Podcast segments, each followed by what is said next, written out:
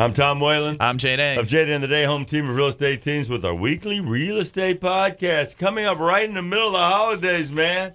Thanksgiving, Christmas, right around the corner, Jay. Yeah, it is. Yeah, it is. I mean, you know, I can't believe we're in the I season can't already. believe It's know of- where we are here. it's it's a little insane that it's happening this quickly. Um, so I wanted to mention something, and it's interesting because on the last podcast I talked about how some things have be starting to become maybe predictable again. There is one trend that's a little interesting that I had not seen before, um, and like I said, it's sort of surprising, but it's becoming a little more prevalent um, for what we're seeing. And I don't know if it's you know this younger generation has a, a different way of thinking of things, but you know a lot of people in you know the younger generation of Americans they're they were they're sort of freaked out a little bit because they haven't experienced interest rates the way that that we see, have seen them in the past.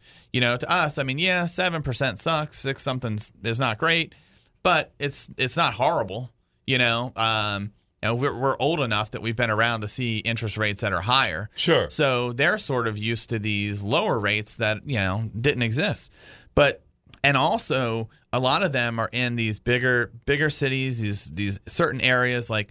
Let's say a lot of people are working in the DC area, so they want to be closer to work or they want to be in Montgomery County, and they can't afford the mortgage rates where they are. Um, so what we're finding is they're actually starting to buy investment properties and renting them out, letting someone help pay their mortgage. They're still renting where they live primarily and building wealth through owning real estate. So it's a very interesting thing because, like I said, I had not seen that. Most of the investors we work with already own a home and they're building a portfolio. It's it's a new trend that I'm seeing um, where again it's and it's typically you know a younger generation that we're seeing doing this, but they're they're buying investment properties first because where they want to really live, they can't afford. But they're they're not wanting to miss out on the ownership aspect of Are things. they, are they buying um, commercial property or residential? or both? Residential. Really? Residential. Rent, renting that out? Yeah. Or we're one of the things that we have seen in the past that we do see is a duplex. So sometimes they'll buy a duplex, they'll live in one side, and they'll rent out the other side to help offset the mortgage. Sure. That's the common thing. What's uncommon is where they're just straight up buying a property that's not even, you know, like let's say they work in DC, they've never been to Washington County. They may be buying something in Washington County and renting it out because they see the rents could be good and they still want to have home ownership. Um, because again, it does build wealth. The one thing that has proven itself to be recession proof and a long term win is real estate. And, you know, we're starting to see that. But um, for the traditional buyer that's out there, I wanted to talk about three trends that I think are good news for today's home buyers because if you listen to the regular news, it's all bad news because what? Interest rates, interest rates, interest rates. Um, so let's talk about three positive trends that are impacting home buyers in a, in a good way. One, in general, um, there are more houses to choose from. Again, in general, there are still pockets where it's almost impossible and there's multiple offers and things are happening. But in general, when we look at all the area we cover, there are more homes that are available. We're even seeing personally the inventory of homes that we're carrying and listing for sale has, is increasing dramatically from where when we were in the pandemic. Number two, bidding wars have eased.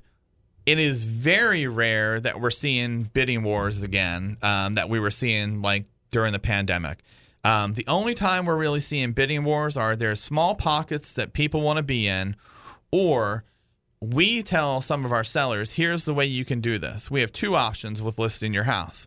One is we can list a little below market value, and what that tends to do, and when I start reporting some of these numbers, it'll be it'll be very clear. Um, if you like, let's say your house is worth four hundred thousand, and we list it for three eighty five, that will get your home sold quicker and will probably get you a stronger number than if we were to start at four hundred because people realize, wow, this is great because everything else is is marketed out there at the real market value. So they say this is a steal, and what happens? You get multiple people interested, you get multiple offers, and things start to happen. So most sellers though are not willing to test that They're like, ah, let me just put it out there what it's worth and I'll wait it out. Um, so the bidding wars have eased. And three, more negotiating power. So the sellers were in control for a long time. You know, no inspections, appraisal guarantees, um, you know, all types of craziness. You couldn't have a house to sell. Uh, all like I said, inspections. Nothing was, you know, nothing was allowed. Nothing was happening. Everything was no contingencies. When does the seller want to close? Oh, you can live in the house for up to 60 days free afterwards. We're not even going to charge you anything. And, you know, now, and gosh, you know, you definitely couldn't get closing help. Now we are starting to see sellers giving some closing help. We rarely have, I mean, the other day we actually had one that had five offers, and of the five, only one waived their inspections. So four of the five said, you know what, uh, you know, we'll, you know, we want to do all these inspections. And I'm talking not just a home inspection, mold, this, that. I mean, every inspection under the sun. So if you're a buyer, again, now you can actually inspect your home before you buy it. That did not happen for a few years, honestly. So, you know, and again, let's say that you bought during, you know, you were thinking about buying during the chaos, you would have been paying over appraised value. You would have been using a lot more of your cash because you would have had to cover the difference for the appraisal. You would have been buying a house, and let's just let's just say we're looking in Frederick County and we go on the median side. You were spending uh, four hundred ninety-seven thousand dollars for something and not being able to inspect it, and you also maybe went to that house one time, spent a total of twenty minutes in there, and you spent half a million dollars. Just let that sink in. You know, a half a million dollars for twenty minutes, and it's not like you could go back for an inspection and go and relook at things. You were going through the house. There were other people going through the house. There was lots of emotions. Now we are starting to see a ton of people are doing second showings, third showings because they don't have to act so quickly. So, as much as the interest rates are a little bit discouraging for people, there's so many other benefits right now that can outweigh that. And remember, interest rates constantly fluctuate. That is something that's been happening many, many years.